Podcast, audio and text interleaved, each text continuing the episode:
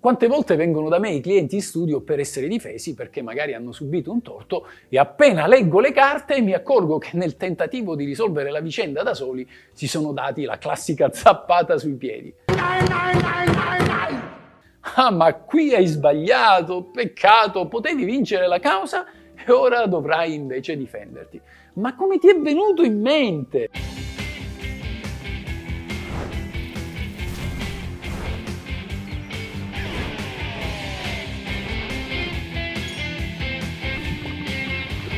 Questa è la legge.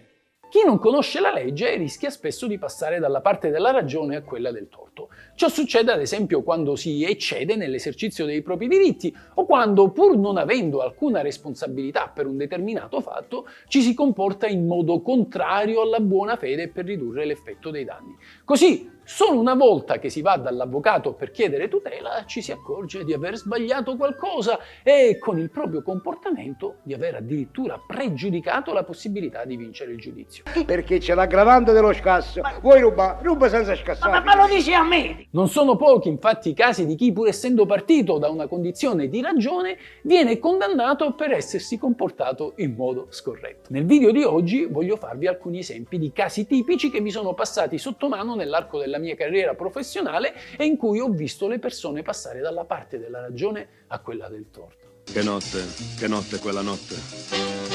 Partiamo dalle offese. Chi viene insultato pubblicamente o in privato può a sua volta reagire con un insulto.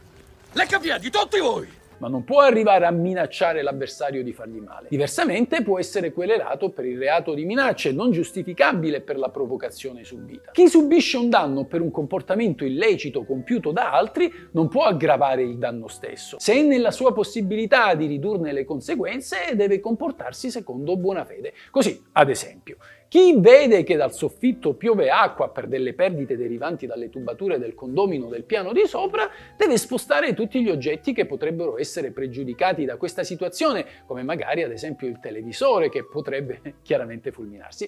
Se questi si guastano, poi il danneggiato non può più chiedere il risarcimento. Va bene, va bene, va bene! Se una persona rivendica un pagamento da un'altra e questa chiede uno sconto o una dilazione, non può poi contestare l'esistenza del credito. Sì, erano venuti perché ci abbiamo dei conti in sospeso. La proposta, infatti, di un accordo costituisce una tacita ammissione di debito. Chi vanta un credito da un'altra persona e nell'agire in giudizio contro di questa frammenta l'azione in più cause, ciascuna per un importo più basso, è responsabile per abuso di diritto e non ha più diritto al pagamento. Il proprietario di un appartamento che per mandare via l'inquilino moroso cambia la serratura dell'appartamento o stacca le utenze è responsabile penalmente e civilmente. Infatti egli deve affidare la tutela delle proprie ragioni alla giustizia e non alle proprie iniziative. Wendy?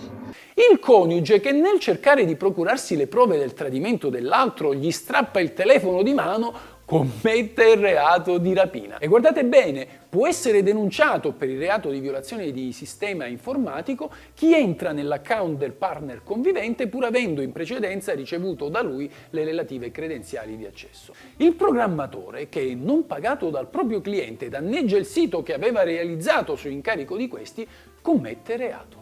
Il recupero del credito infatti deve avvenire sempre tramite il giudice e non attraverso forme di autotutela non previste dall'ordinamento. Io non ho infranto la legge, io sono la legge! Chi martella di telefonate il debitore o gli invia email minatorie può rispondere del reato di stalking. Chi per punire il venditore del fatto di non essersi comportato correttamente pubblichi una recensione diffamante commette reato. Chi sottrae con forza un cellulare ritenendolo di sua proprietà commette reato di esercizio arbitrario delle proprie ragioni. Dovrebbe andare dal giudice per farselo restituire. Il lavoratore dipendente che non ottiene dal proprio datore le ferie nei giorni richiesti e perciò magari prende dei giorni di permesso per malattia può essere licenziato se la malattia è falsa. Se voi stai in pace... devi stare a casa tua.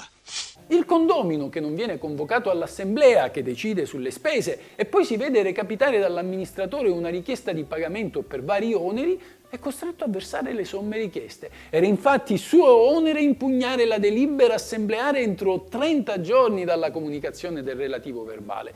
Una volta scaduti questi termini non può più opporsi alla decisione del condominio. Il padrone di casa che alla scadenza dell'affitto si vede riconsegnare l'appartamento in pessime condizioni non può trattenere la caparra a titolo di ristoro dei danni e di contributo per le spese di manutenzione se nel contempo non agisce in giudizio contro l'inquilino. Poiché infatti spetta solo al giudice determinare l'importo del risarcimento, se questa azione di risarcimento del danno non viene intrapresa subito, il locatore è tenuto a restituire la caparra.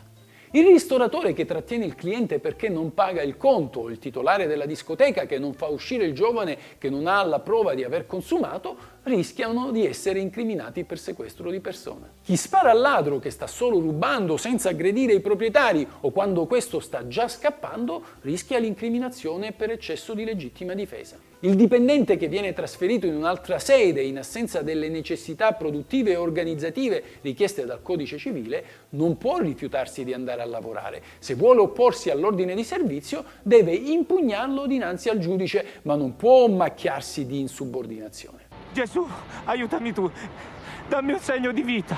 Bene, ed è proprio dopo aver fatto capire al tuo cliente che è passato dalla parte della ragione a quella del torto che gli devi per forza dire questa è la legge, altrimenti quello crede che sei tu che non lo sai difendere.